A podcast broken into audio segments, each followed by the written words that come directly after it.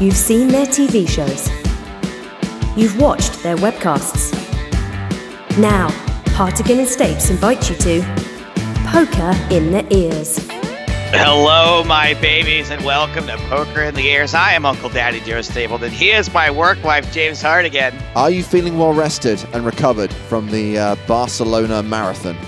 I am. I didn't go home right away. I did it like a couple days in New York, but the the weekend I got home, my girlfriend and I we did a little day drinking on a Saturday, and we took a nap around five. Woke up at eight p.m.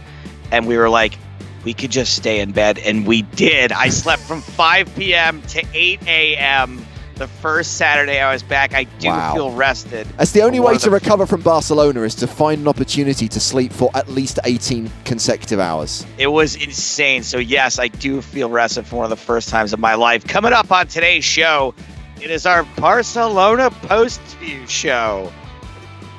There's a word for preview, but no post view. That's a retrospective Recap. We call it recap. recap. Recap, of course, it's a recap. Retrospective sounds like something you'd see on PBS. But yes, anyway, all the goings on from EPT Barcelona, including the Chase Your Dream competition and its super secret surprise ending that I didn't fuck up at all. Well done, Joseph. Round of Yeah, applause. so- So what comes along with that? PSPC Part 2, Platinum Passes for your asses, and the first two Platinum Pass asses are on the show today. Well, two of the first at least. Danielle Summer and Daryl Inglis. If you don't know who or what or why they are, you will find out later. All that plus a recap of the record-breaking main event later on in the show. That is going to make up the bulk of the show today, my babies, but we will have a brief recap of what has happened thus far in W Coop. And don't worry, we're going to have time for Superfan versus Stapes. Patrick from the UK is on the show, and he has challenged me to the subject of Patriot, yes. which I am stoked for, James. As you know, I am a huge Mel Gibson fan. I'm assuming this is a bit. It, is yeah, so there's a Of movie course. in 19, 1996 called The Patriot. Exactly. It has the definite article. This is just Patriot, the TV show, which I know you are genuinely a huge fan of. I'm genuinely a huge fan of. I did not get a chance. I've been w- wanting to rewatch the series with my girlfriend, and we watched we rewatched the first episode last night, and I have to say that it is already a show that is. I wouldn't say it's better the second time around, but it has a layer now of knowing where things are going and seeing the seeds for these things planted, and it's actually really cool watching it a second time. Also, Yeah, it's a show that we've spoken about before on the podcast. We're both huge fans of it. In fact, you tipped me off to it, Joe, and I'm very grateful for it. And in doing the research for the quiz, it's a Hartigan quiz, not a Patrick the intern Oh, I figured it was going to be a Hartigan quiz. Yo, while we're talking about uh, spy shit, so did you see uh, Pierce Brosnan, arguably the best James Bond, by the way, saying it is high tide, uh, high time they made James Bond a woman? What do you think? Okay, so much to unpack there. First of all, I will gloss over your gross over elevation of Pierce Brosnan's ranking on Probably the Bond charts. Bond. Probably the worst, but this is a conversation for another day.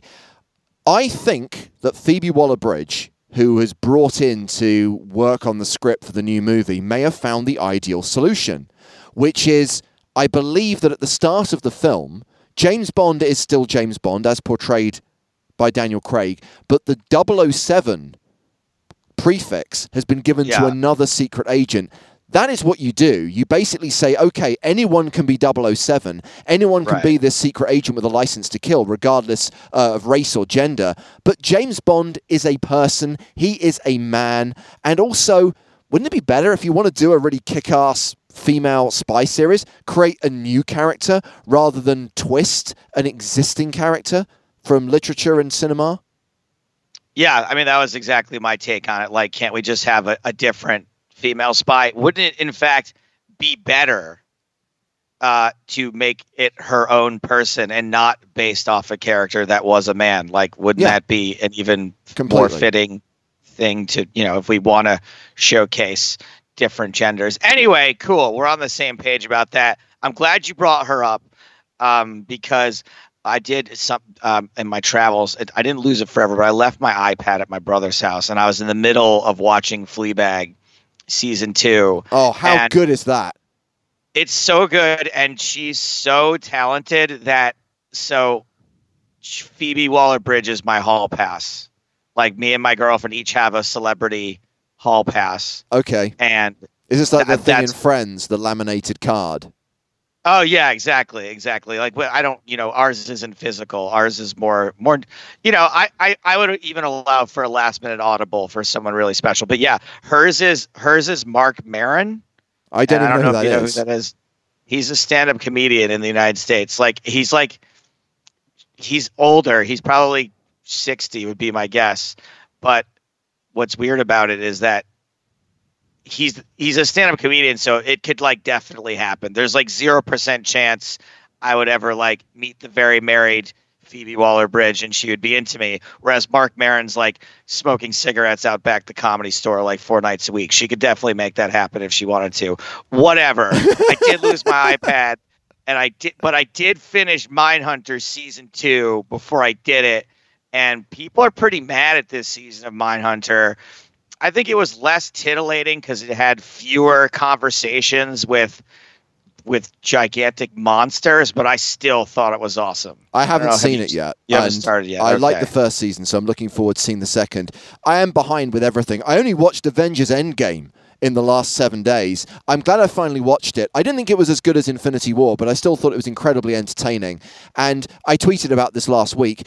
I look at the Marvel Cinematic Universe, I look at this 22 film series produced over the last 11 years, and even though along the way there have been some duds and a few kind of meh movies, overall, you've got to hand it to Marvel and Disney and say, what an amazing achievement. And to have all these characters introduced come together and that moment at the end the Avengers Assemble moment from Endgame, or the final scene at the funeral of a character. I'm trying to avoid spoilers here, where Yeah. every single cast member is there. And apparently, it was an absolute bitch to coordinate because there's no CGI involved. All those actors were in that shot.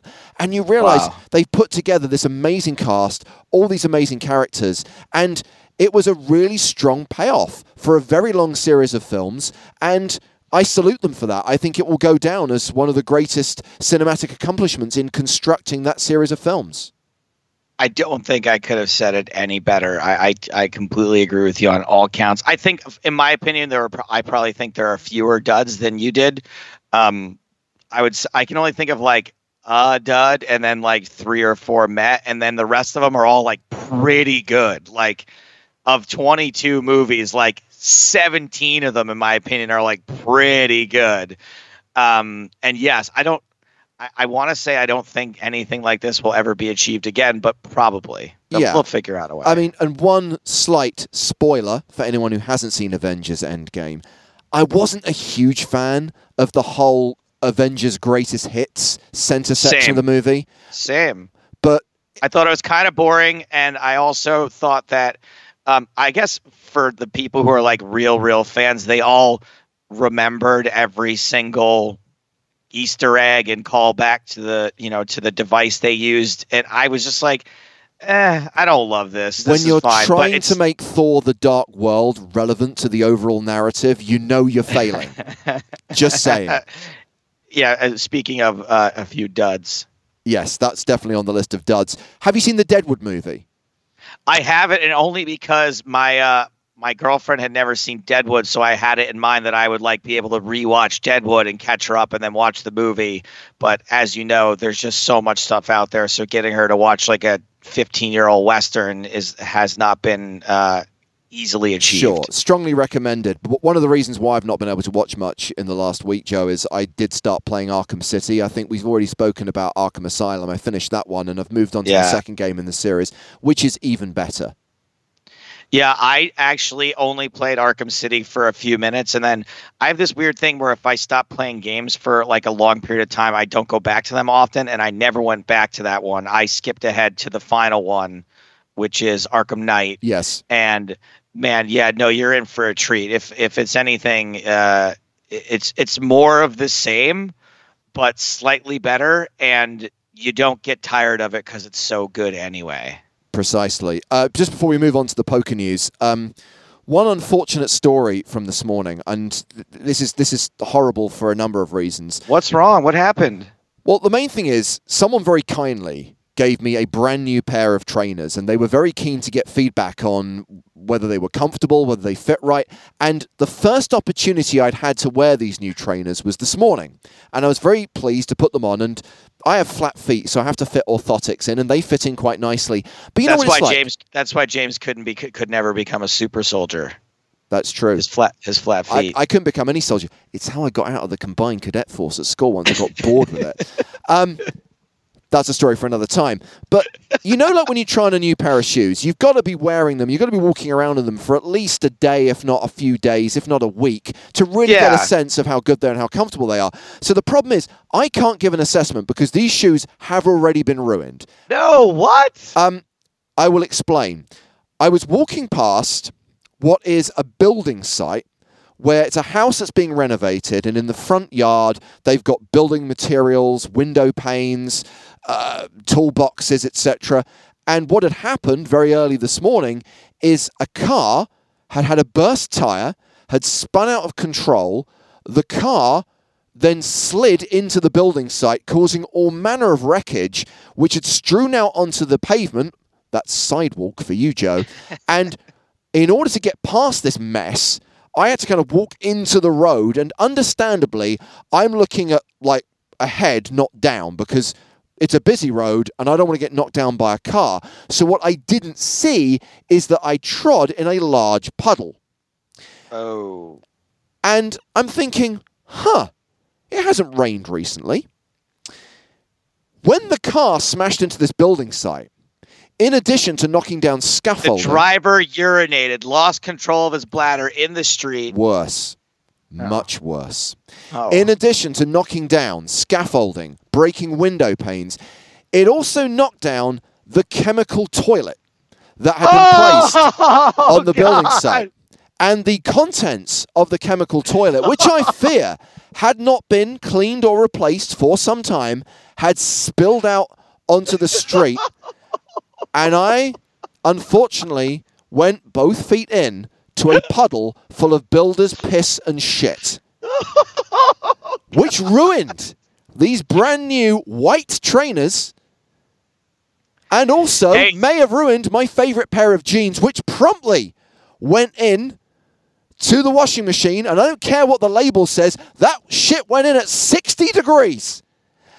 but I don't know what to do about the trainers because I don't know whether you can put them in a washing machine. I don't think bleach is going to be enough. They It are ruined- destroyed. Favorite pair of feet as well. Oh my I god! mean, it was shoes off, throw those in the bath with like every disinfectant known to man, jeans in the washing machine, Hartigan in the shower, high temperature, scrubbing those feet several times. Honestly, the stench. Even thinking about it right now makes me retch slightly. Was that? I'm sorry. Were you close to home when this happened? Yes, fortunately, yeah. So went back So home. you didn't have to get on the tube or anything No. with shit feet. no, no. Oh my god, both feet. I Oh, cannot believe that it happened on the first morning where I was wearing these brand new shoes that were given Hey, to me I as a you- gift. I know you wanted feedback on these sneakers. They're great, except for they're covered in shit. The irony is, it's the stench of what I think might be two month old piss that is permeating and that I don't think will ever be removed. Oh my god. I you know honestly, James, if I had gotten you those sneakers and you decided even if they were washable, I'm just not going to wear these sneakers ever again, I would understand. Thank I you, I mean, Joseph. I would I would understand. I would understand if you never wore your feet ever.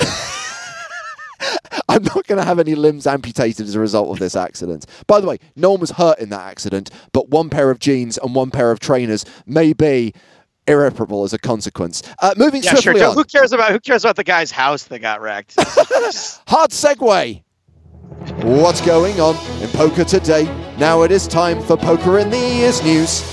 And as you hinted at the start of the show, Joe, or actually stated outright, the World Championship of Online Poker 2019 W is underway. It's been running for a week now. Uh, just shy of 60 events completed so far, more than $21 million in prize money paid out. And I just wanted to name check a few of the winners so far, names that uh, some of our listeners will probably recognize from EPT events. Players like Joni Jouhkimainen, Stefan Jedlicka, Adam Owen, and Shaun Deeb, who won his seventh title in the five card draw PKO event. He is the master of all things coop. Yeah, he is really something to behold. I don't know if you saw his tweets or knew this, but apparently the five card draw event is the same event that he won the time he went to play W Coop instead of being there for when his son was born. Ah. So he's like kind of sentimental about this and he's like you'll have to go back and like read my tweets on your birthdays to see how well things always go. Um man, Shaun Deeb, huh? It so you know, now that Daniel's not with Poker Stars anymore, we think we should try to get Shaun Deeb on the show. I think we could have tried to get Shaun Deeb on the show even when Daniel was on the roster. Uh, I don't know whether Shaun's available or interested, but absolutely, he's a, a, big name in poker and someone we should definitely consider. I should point out that if you want daily updates on WCoop, the PokerStars blog is the way to go. I think we're going to take a WCoop hiatus next week because we're doing one of our movie Mondays on a Wednesday, but the week after that, we're going to do a full WCoop recap. In the meantime, we have laid on an exclusive W Coop free roll for Poker in the Ears listeners. We're giving away $505 in W Coop tickets. That's what's going to be in the prize pool. And it's going to be taking place next Monday, which is the 16th of September at 2.50 Eastern, which is 7.50 p.m. UK time, 8.50 p.m. Central European time. Registration opens 15 minutes before the game starts. No late reg available. The name of the free roll, The World is Yours and the password is now the leg. All one word, all lowercase, N O W T H E L E G. Joe, you got the reference? No. If you've got the reference, hashtag poker in the ears. Right, let's do some retrospective analysis of the most recent European Poker Tour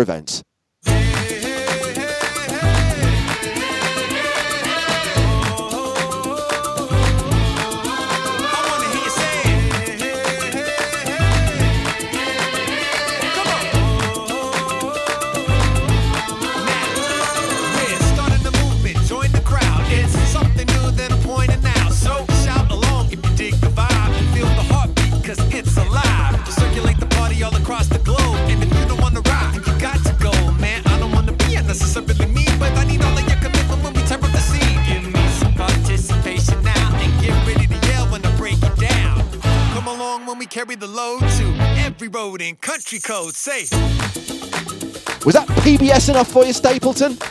It, it really was. Nah, no, it's good stuff. It's Barcelona 2019 recap. And to begin at the end, the irony is we normally have this mad panic when Barcelona's finishing about are we going to get the final table finish before the license runs out and before we yeah. have to start leaving the room and breaking down poker tables literally uh, because this one normally goes the distance.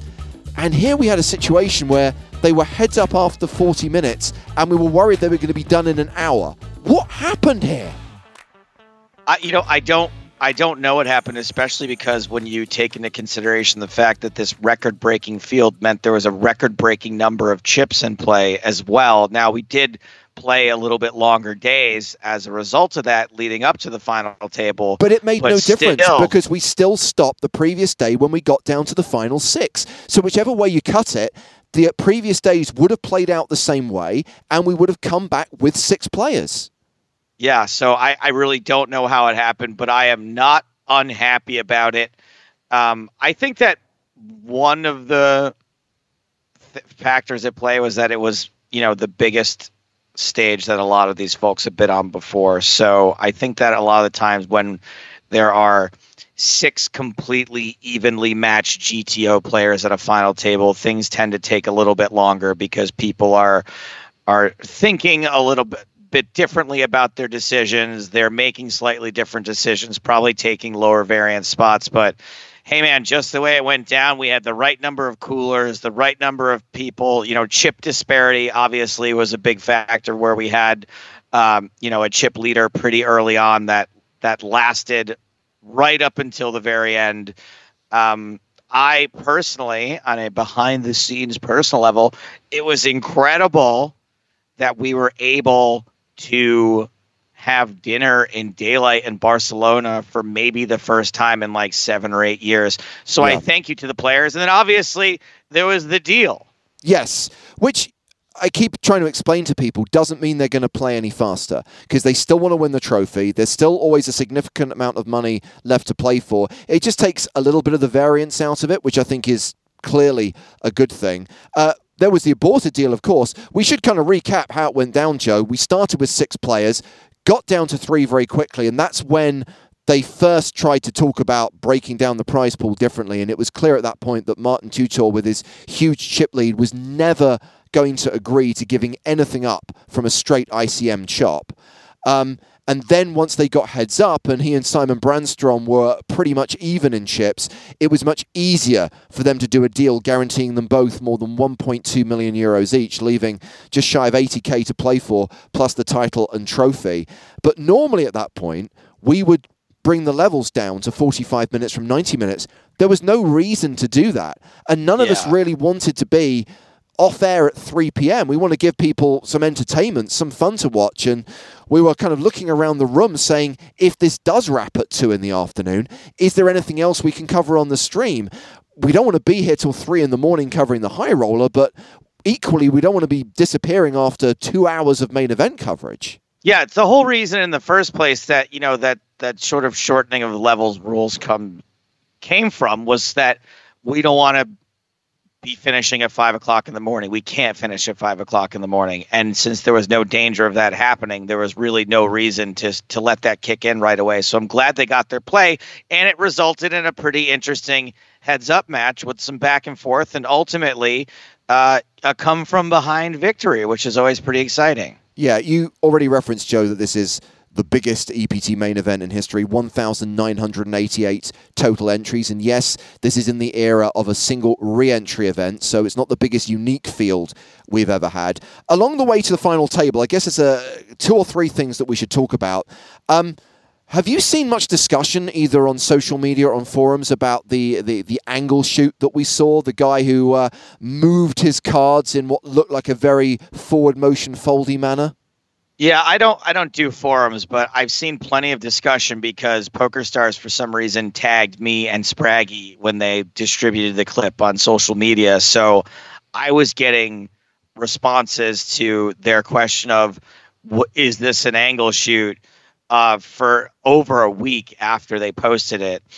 Um, and it's so funny, James. People love the, a chance to be self righteous. I saw I, I, think the poll ended up being like 90 10 or something that it was an angle shoot, maybe worse than that. And what I found to be really interesting was just how negatively people responded to this. They wanted to go far beyond calling it an angle shoot. They were like, why wasn't this this person is scum? This is clear cheating. Why wasn't this person? Why wasn't their hand called dead? Why weren't they disqualified from the tournament? Why aren't they banned from playing future events?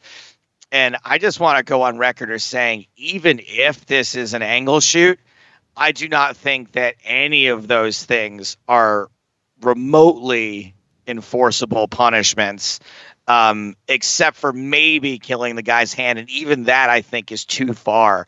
Um, even if you determine that this was an attempt to glean information, it's still a kind of part of the game. I don't agree that it's cheating, even if it was intentional. I don't agree it's cheating. Is it shady? Sure. That's why we call it an angle shoot rather than cheating.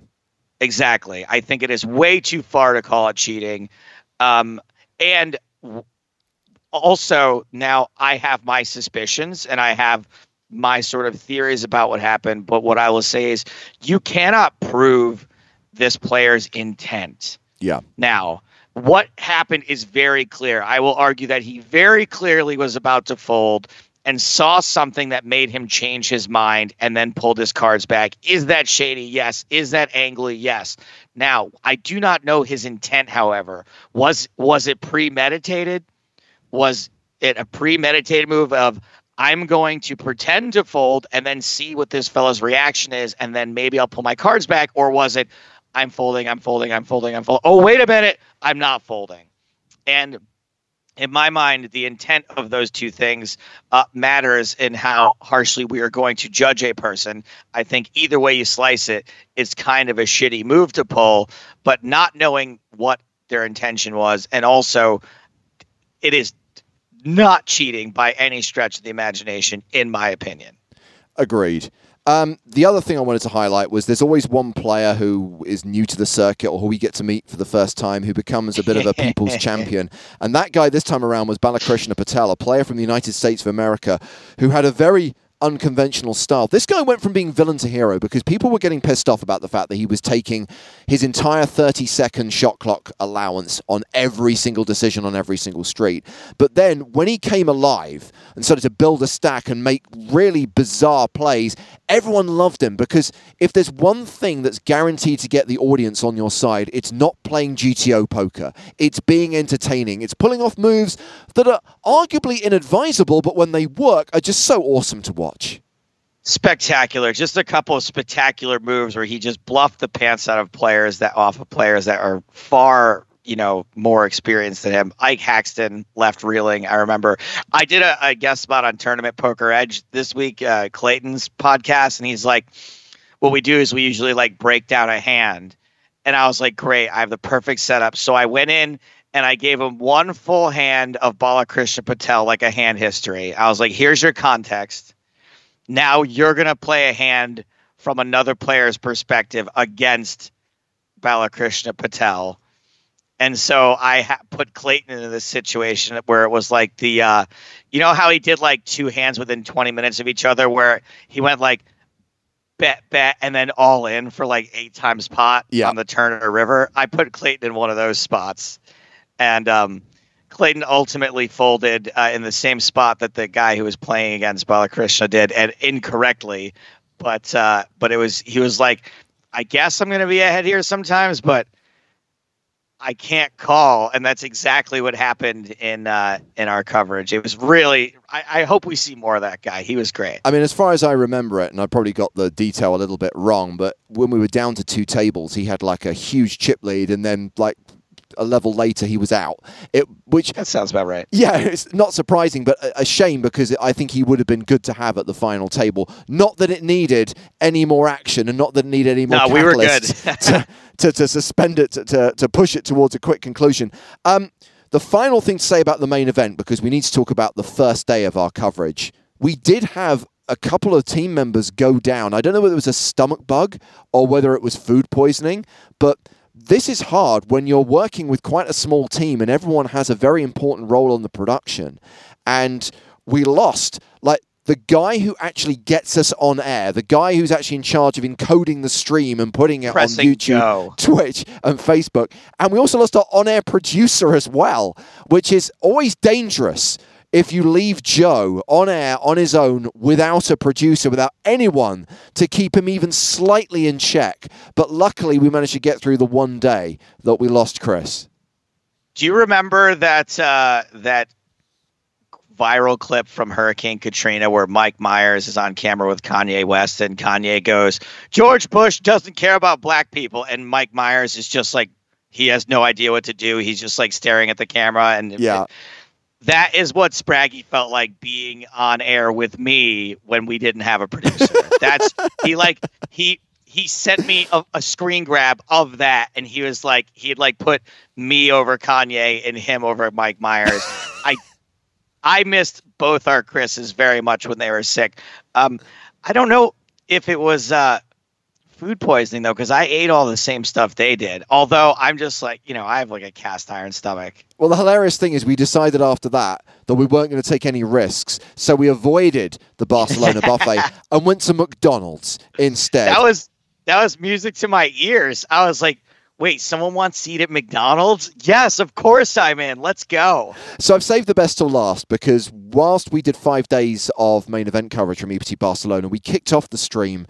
Um, God, it seems like an eternity ago now, with the Chase Your Dream event, which I always knew was going to be fun. And when we talked about it in our Barcelona preview show, I hope we gave you an idea of the format and the style of it. But obviously, we knew stuff about it then that you didn't know, and now you do know. So it was even more fun than it already could have been had it just been the basic format with the prize that people thought they were playing for.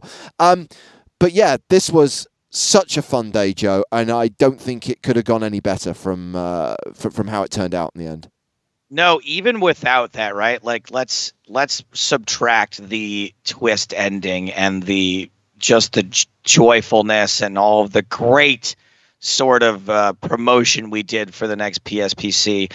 This competition, this day of streaming, whatever it was, really brought back poker to where I find it most entertaining, to where I find it like this was just right in my wheelhouse. It was a fun day of poker where we were giving an opportunity to regular people to play on TV, to play against some of their heroes, to potentially win some money.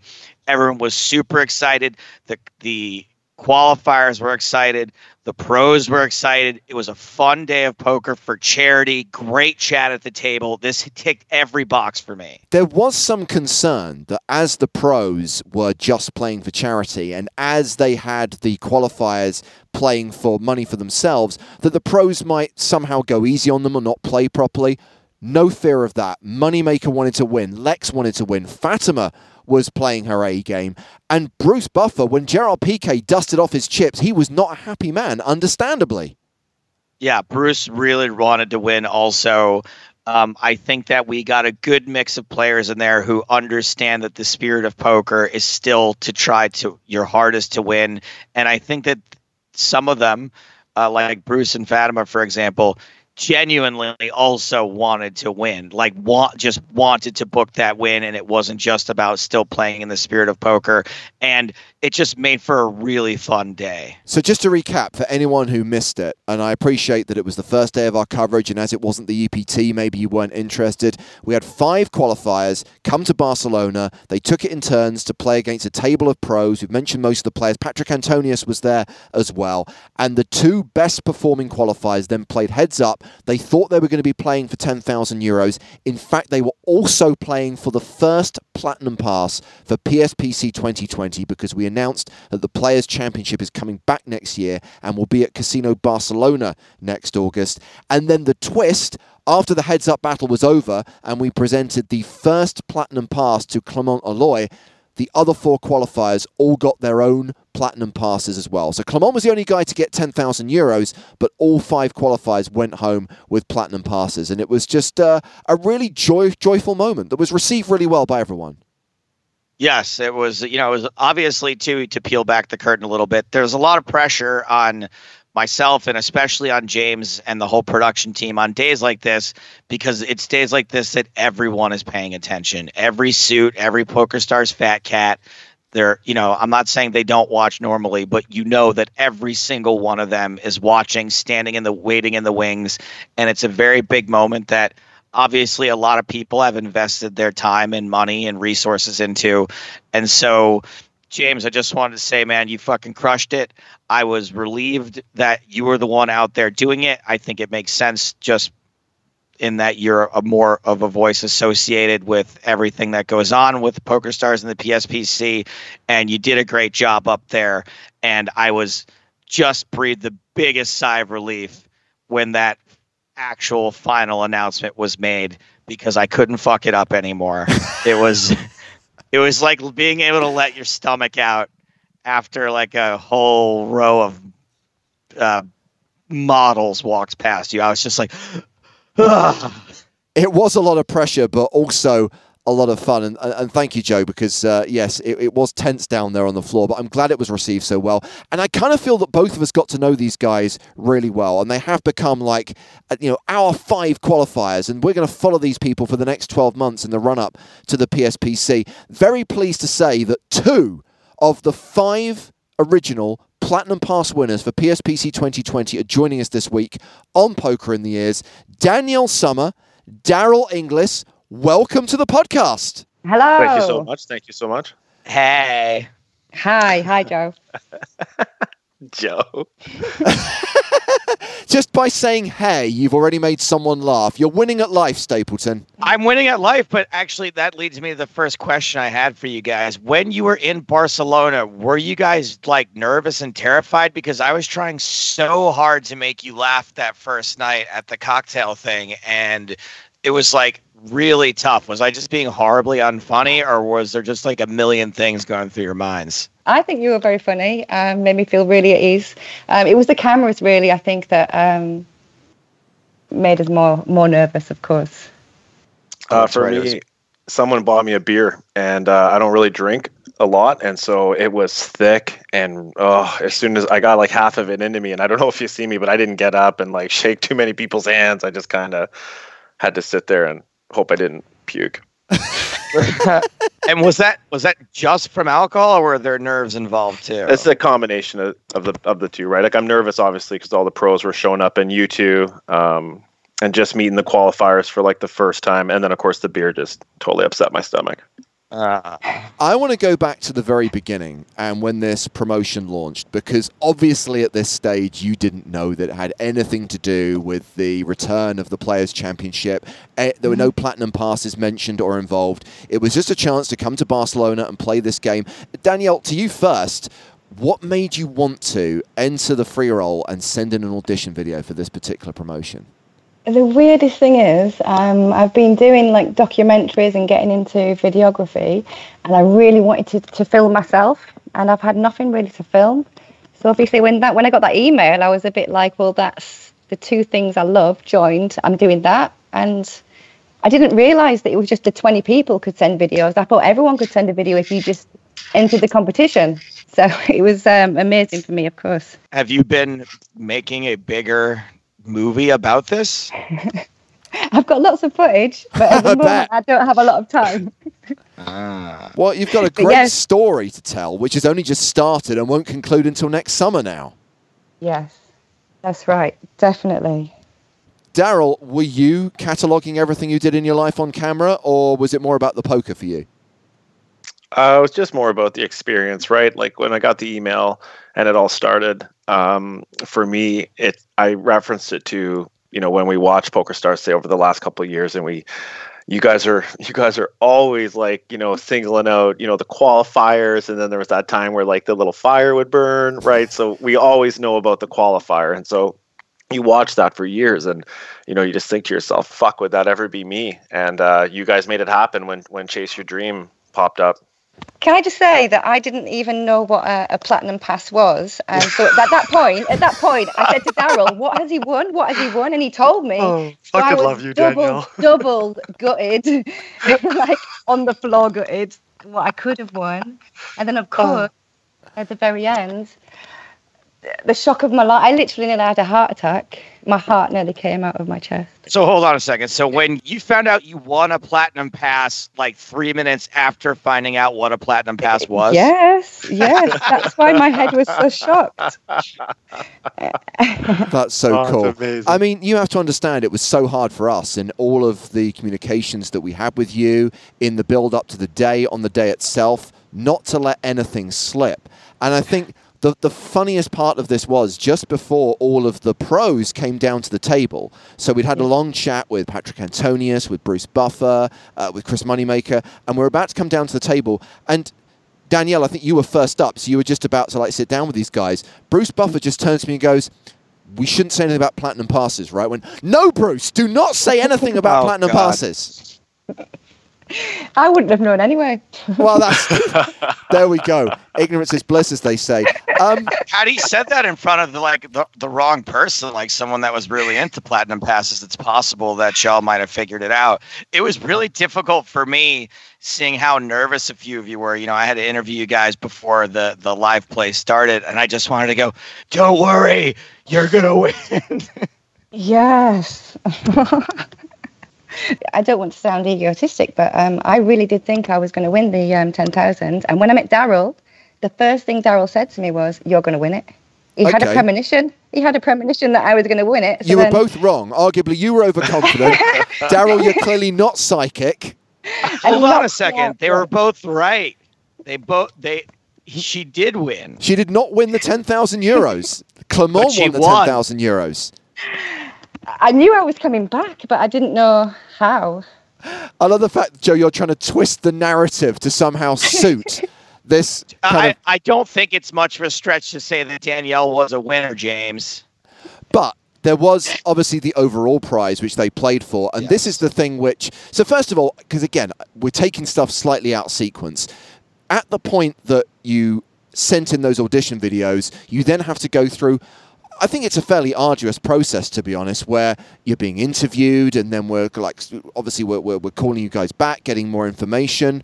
I mean, at what point did you think I'm in with a real chance of at least being one of the people picked to come to Barcelona? Daryl, when did you get an inkling that I, I think I'm on a very short list? Okay, so when I do things in life, I try to just believe in them. And so it, it's not a measure of cockiness, but it's just my mindset. And so the day that I won the free roll, I got first place. And then the next uh, day the email come in is the day I started saying to people, I'm going to Barcelona. And most people look at me like I'm crazy. But but look at look at the end state, right? I I ended up going. So Yeah. I think you're crazy, and I know that you won. just stay positive and positive things will happen. And Danielle, I think I'm right in saying that there that you almost didn't get interviewed because you were having some crisis about your phone. I literally didn't have a phone. I couldn't get a phone that day. And I was thinking, no way, you know, so close to getting, maybe going through to the next stage. And I can't even get a phone. yeah, but literally, I, I, had, I got a phone half an hour before I was getting the call. And um, yeah, I think that was the next stage. So I had another stage to go through from that. but I had a phone James, did, for the next did stage. you have did you have any other options at that point? If Danielle hadn't gotten a phone in time, would was there another name on the list? There were other names on the list, of course. I mean, there are lots of people. Let's of people. tell them who they are. No, let's let, let's read out the names of those who who didn't who, who, who fell short. No, obviously we're not going to do that. But once you got the call and you know you're coming to Barcelona, one of the things I was really interested to see, and I guess you were as well, Joe, is how the how you would all gel together as a team because while there's that competition between you because you all think right only one person's going to leave here with 10,000 euros we were still kind of hoping that at least you'd make friends and kind of like each other i'm hoping that that actually happened Yes, well, I think so. Definitely. Oh yeah, we I- still I- stay in touch and chat on the WhatsApp and Definitely. Um, me and Christoph, especially, I have to say, um, he's, Christoph is very similar to me, and he's very, um, or we've gone through the same emotions. I'm quite happy that um, he, um, I have him to speak to.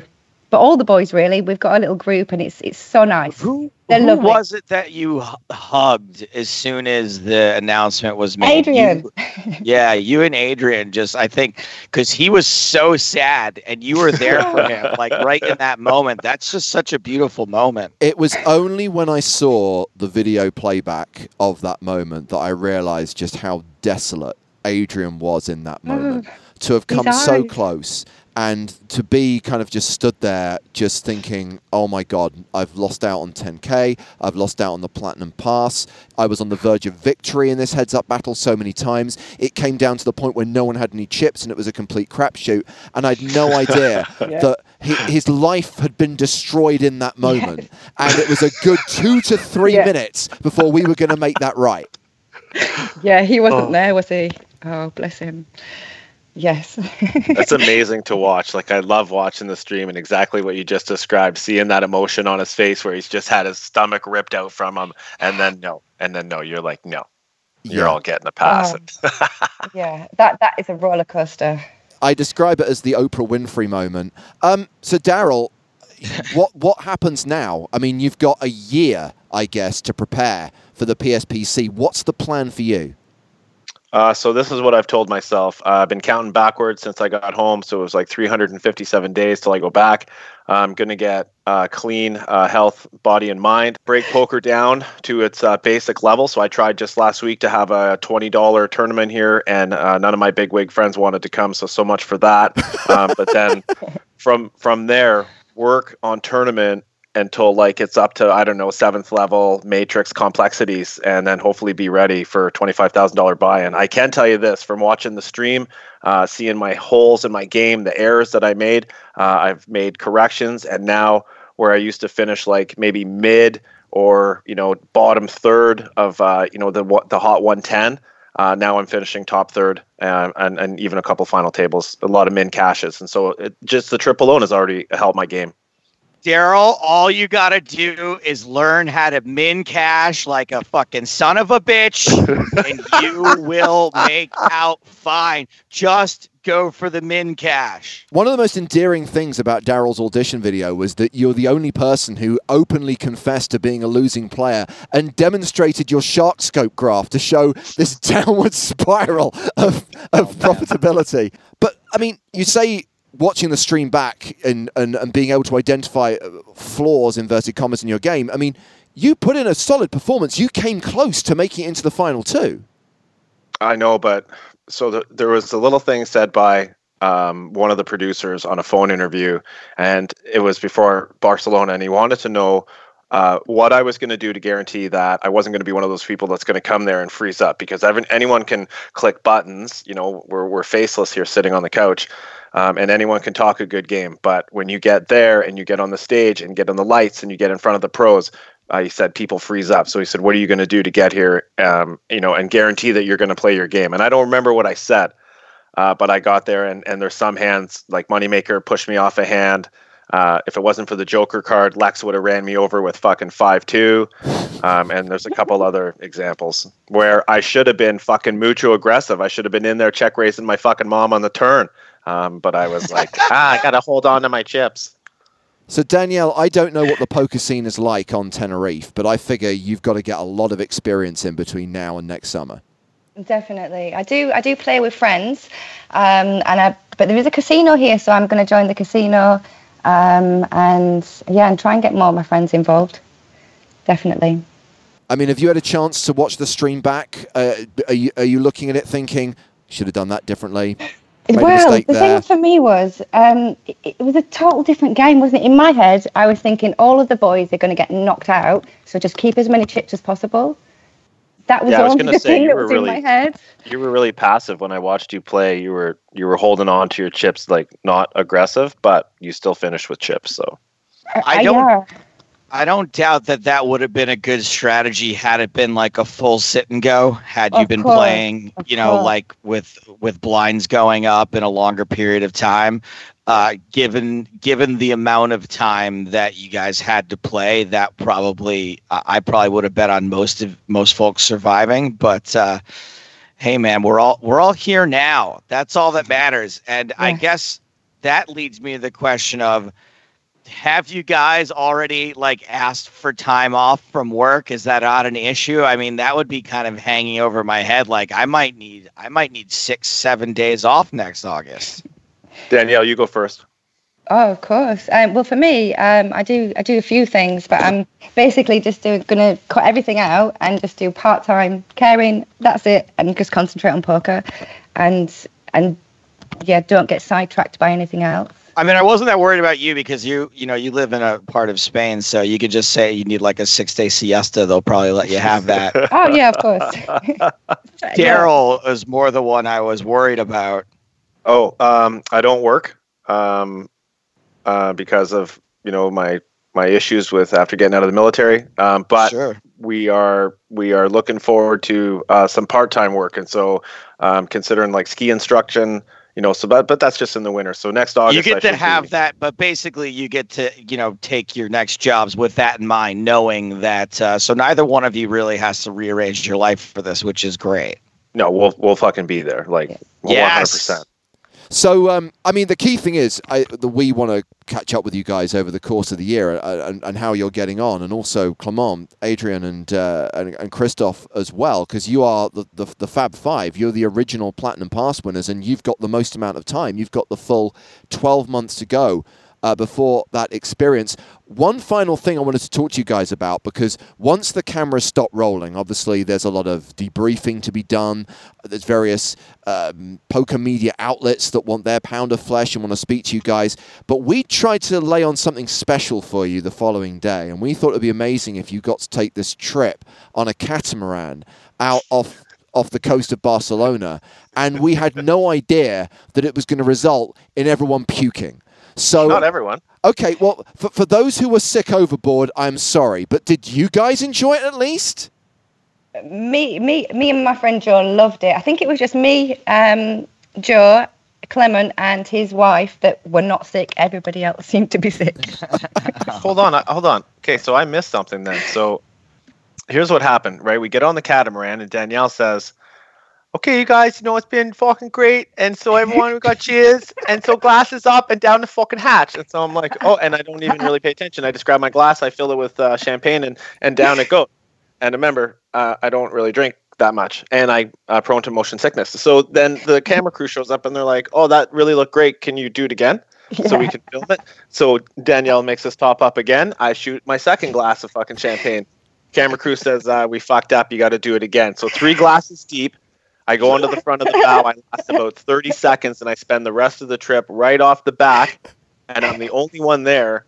Uh, and I'm puking my guts out all the way back to the harbor. I thought everyone else. I thought everyone else was fine. Danielle, you said more more people were sick. yeah, loads of people were sick. Oh well, fuck! Now I don't feel too bad now. You were not the only one, but you sound like you were living the full-on hedonistic life of a professional poker player. So you've done the full conversion, Daryl. Um, before we let you guys go, Joe, did you have a game that you wanted to play with our platinum duo? Yes, I do. As is tradition on the show, you guys have to play one of my dumb games. We don't usually have two guests on together. So if this feels a little forced for you to play together, guess what? It is. This game is called Chasing Platinum. Oh, I'm chasing Now- platinum. Now, everyone knows that poker is a game all about teamwork. Is it's it? about working it's about working together for a sense of camaraderie and friendship and a communal goal. This is Awesome. definitely forced. You were correct. It's also a game with a storied history. In fact, the history of the PSPC goes back several decades, and the Platinum Pass and its origins are a tale as old as time. The point I'm trying to make is the most important thing in poker after teamwork is knowing what has come before you. So, chasing platinum no, I'm chasing platinum. Is a trivia quiz based on former platinum pass holders. But you have to work together. One of you actually has to direct the other to the correct answer using a clue. You can't say like number one, two, or three, or ABC, or use the person's name. It has to be another clue, a sort of hint, like a password type of hint. Uh, to relate to that answer. For example, We're definitely getting an this were- example because I can't follow this, Joe. no problem. So this is Daryl's question, but James, you're the person that's going to have to give. You'll be the Danielle in this situation. You'll have to give the clue Okay. to Daryl. Okay. Okay. So the question for Daryl would be, how did Nathan Manuel win his platinum pass? Was it he found it at a candy bar? He found it in an email promotion. He found it on the beach with a metal detector, or he won it on the Moneymaker tour. James, give a clue to Daryl. Okay, it was a live event including a washed up figure from the world of poker. Daryl, Uh, what's the- the answer? The D, the Moneymaker tour. D, the Moneymaker Tour is correct. You guys ready? Yeah. Ready. Okay, so Danielle, you're getting the first question. Daryl, you're the first teammate, okay? Okay. Kind of like your Joker card. Danielle, which of the following did not enter the PSPC via a platinum pass? So, Daryl, this would be your clue. Was it Tony Hawk, Paul Pierce, Norm Macdonald, or Manny Pacquiao? So this quiz requires Daryl to know the correct answer, be able Yes. to give a clue to the Yes. right answer, and for Danielle to work out from the clue who Daryl is referring to. Okay. Yes. Do it. Okay. So I Danielle, can't- you're gonna be you're gonna be totally fucked because I don't know the answer, but I can give you a clue to one of the answers. Go on. Not Burger King, but not Burger King, but Danielle, you may McDonald's. just know the McDonald's. answer. That's that's the other part of this. You might just know the answer. Who did not have who did not ah. have a, a I was platinum thinking pass? Tony Hawk's. I thought he played with Platinum Pass. Tony Hawk did in fact play with a platinum platinum pass. Oh no! But- and it but was Daryl, I I have to know what did not Burger King mean? McDonald's, Uh, surely. Are you, yeah, where do you live, Oh, Joe? I see. Seriously, I did say. Was that the right answer though, McDonald's? No. No, he was, he was giving you a clue as to what one of the wrong answers were, which is helpful to eliminate one of them. Tony Hawk Okay. the only person I knew. Eek. Uh, this question is for Daryl. So Danielle, you'll be the one helping if you can. okay. At what EPT stop was the first Platinum Pass awarded for PSPC 1? Was it EPT Barcelona, EPT Prague, EPT Monte Carlo, or EPT The Hague? Oh. Now, you can't just say what you think the Blue, that's so bad. Right, so now we're relying on stage two of the competition, which is Ah. Daryl has to actually know the answer. correct. I'd take a guess and say it was in Barcelona. Barcelona is incorrect. It's EPT Prague. This was working a lot better when I was the one doing the clues because I actually know the bloody answers. Okay, fine. Fine. We're going to switch it up mid game. Danielle, your question. You're in a team with James now. Okay. Danielle, what was special about that first Platinum Pass giveaway, aka why did everyone love it? Okay, well, there's the clue there. Was it A, it was a chop pot? Was it B, everyone who didn't win was pr- promised a percentage? Is it C, the winner was a survivor of the Andrea Doria shipwreck? Or was it D, the winner was a puppy? I'm lost now. yeah, none of those. Everyone James- loves it. Everyone. A.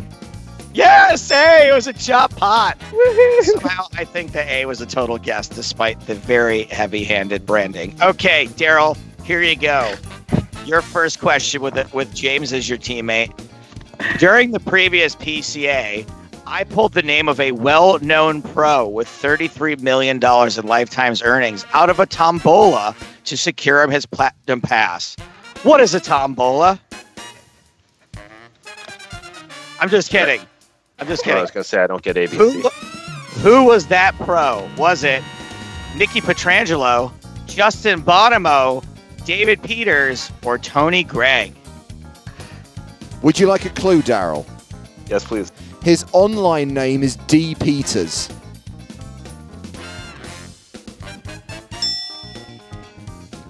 I did not give him the answer, Joe. I just told him his online handle. that Jimmy the Bastard would not have let that fly. Question number five. This one's for Danielle. Linda Johnson earned herself a pla- Johnson earned herself a platinum pass for her contributions to the poker community.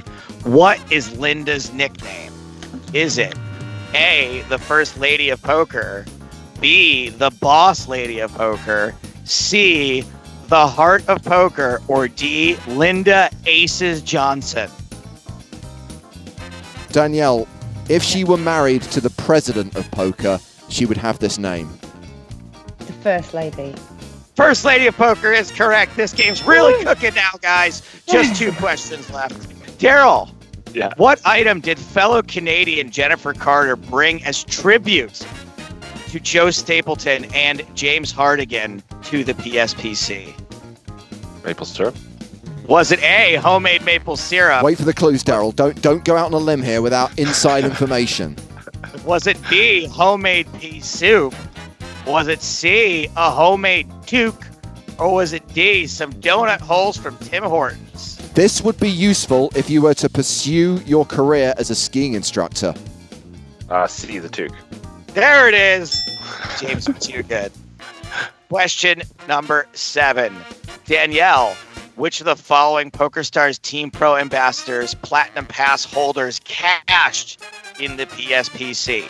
Was it A, Fintan Hand, B, Felix Schneiders, C, Jennifer Shahade, or D, Benjamin Spragg? Well, the irony here is that two of the answers are correct. There you go. So uh, you can name both of them, Danielle, because they were both coaches in Chase Your Dream. So Spraggy. And um, can you name the other three again? Sorry. Fintan Hand, Oh, Felix Schneiders. Felix. Felix and There you go. So, uh, Felix and Spraggy. Spraggy are correct. Well done. Final question goes to Daryl. Daryl, what job did Ramon Colillas hold prior to deciding he wanted to become a professional poker player? Was it A, IT technician, B, personal fitness trainer, C, a florist, or D, a dental hygienist? The clue is have you seen those apps? Personal trainer. Personal trainer is correct. Congratulations, Daryl Danielle. You still have platinum passes. Are you saying, Joe, that had they failed at that quiz, you would have revoked their platinum passes?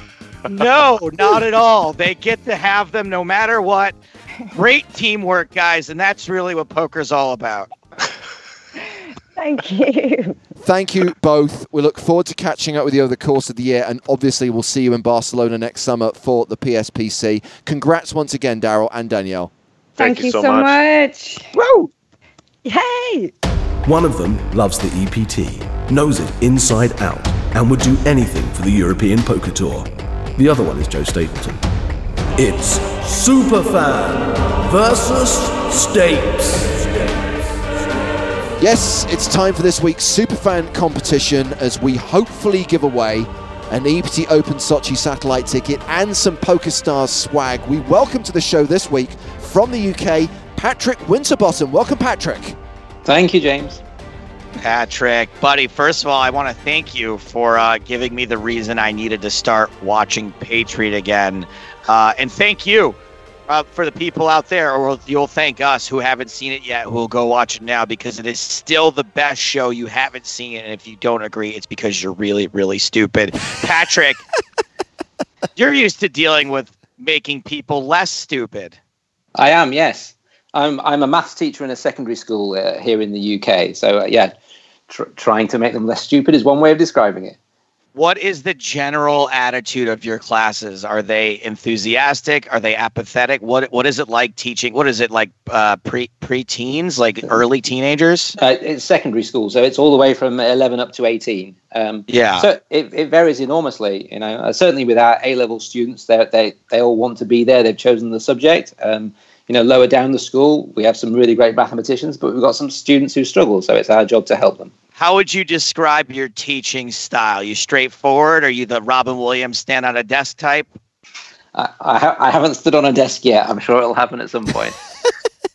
I'm interested to know if you apply your mathematical skills to the poker table, or are you more of a feel player? Um, I'd say it's a bit of both. I mean, certainly, uh, you know, I I, I, te- I do tend to know all the pot odds and you know use my maths there, but I, think I'm a good field player as well. And, and certainly when I'm playing live, I, I sort of try and get reads and get people talking and and uh, you know incorporate that into my game as well. Definitely.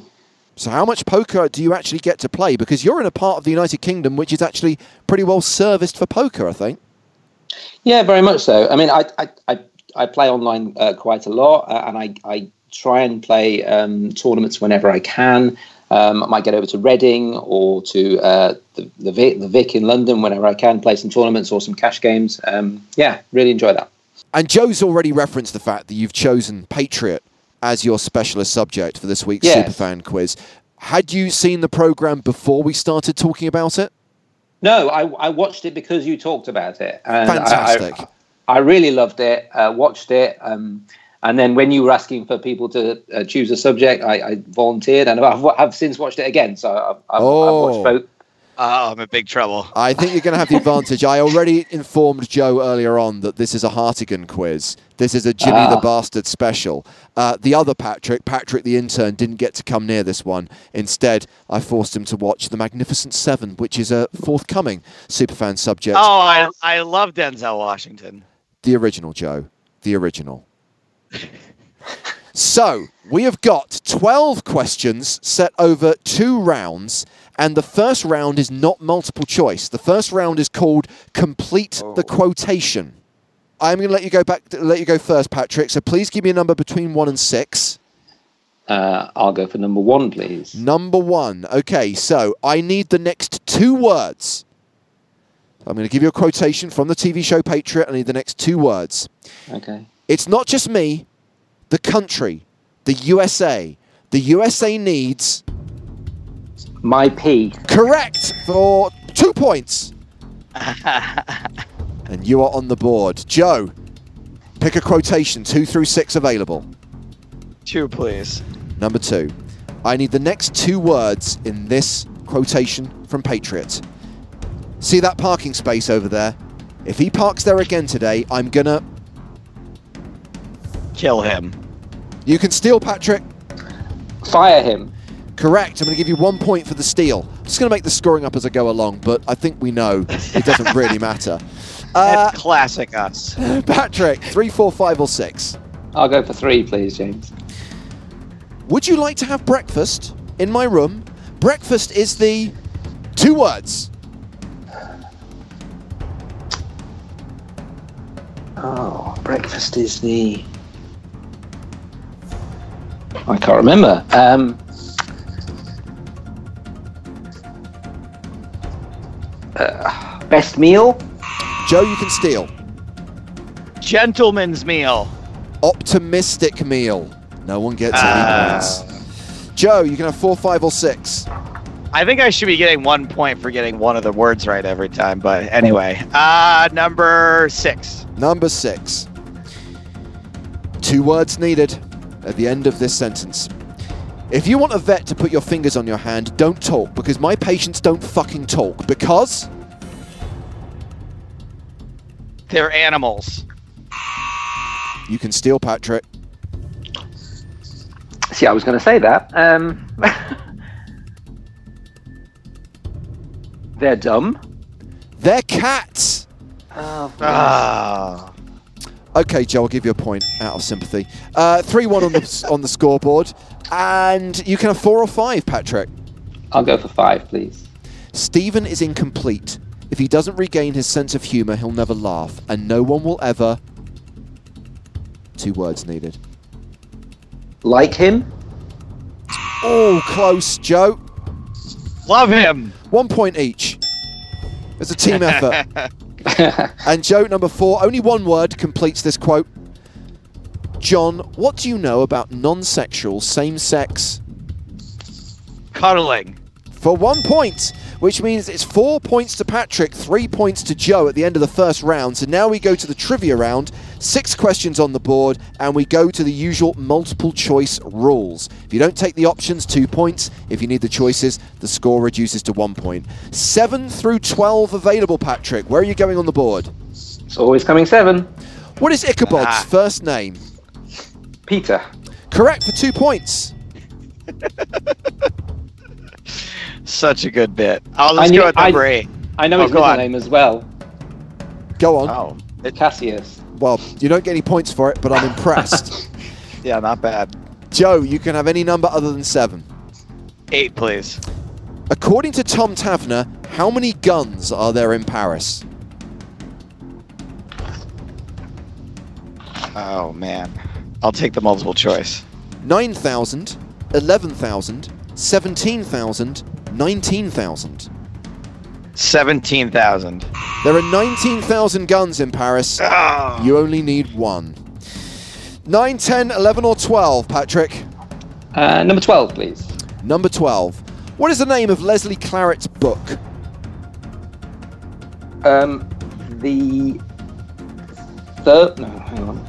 You can take the options because if you don't get it exactly right, I'm not giving you the points. It's the structural dynamics of flow. Do you, there's more to it than that.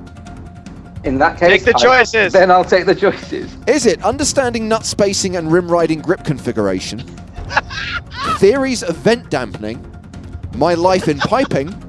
Or integral principles of the structural dynamics of flow? Okay, the last one. yeah. Yes, for one point. Dude, can you read? Can you read your first fake option again, please? understanding nut spacing and rim riding grip configuration. Nine, So. 10, or 11, Joe? I gotta go with my lucky number nine. Lucky number nine. What is the name of Timmons and Saperstein's album? Uh, I'll get it when I hear the choices. Go on. Is it Rings of Retrospection, Loops of Lamentation, Circles of Resonance, or Moments of Permanence? Oh man, I, I I'm gonna need him one more time.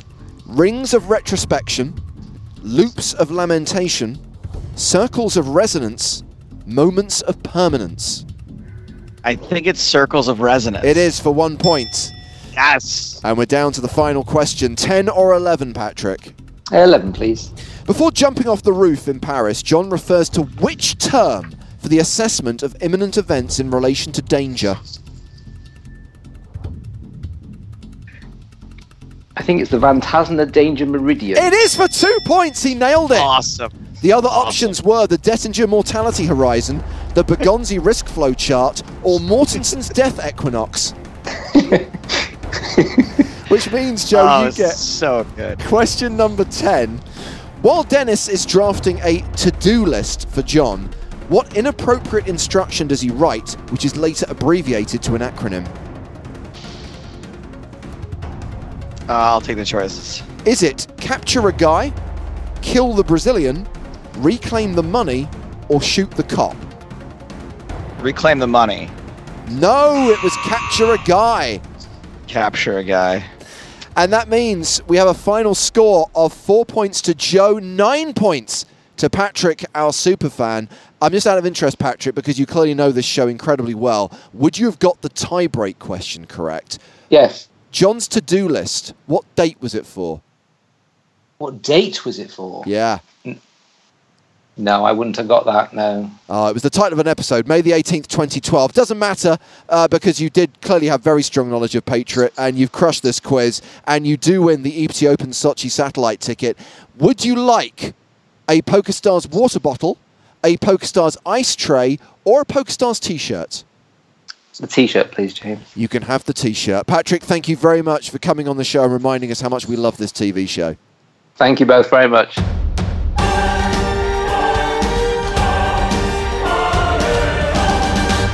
All right, my babies, we're almost out of time for this week's show.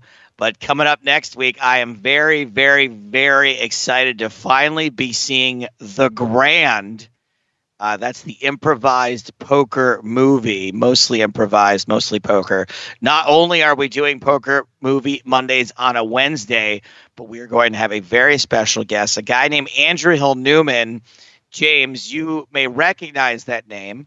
I do recognize it because we, at the end of last year, we spoke to Josh Malina, one of the creators of Celebrity Poker Showdown, and he mentioned numerous times that Andrew Hill Newman was his partner in crime and was the other co creator of that TV show.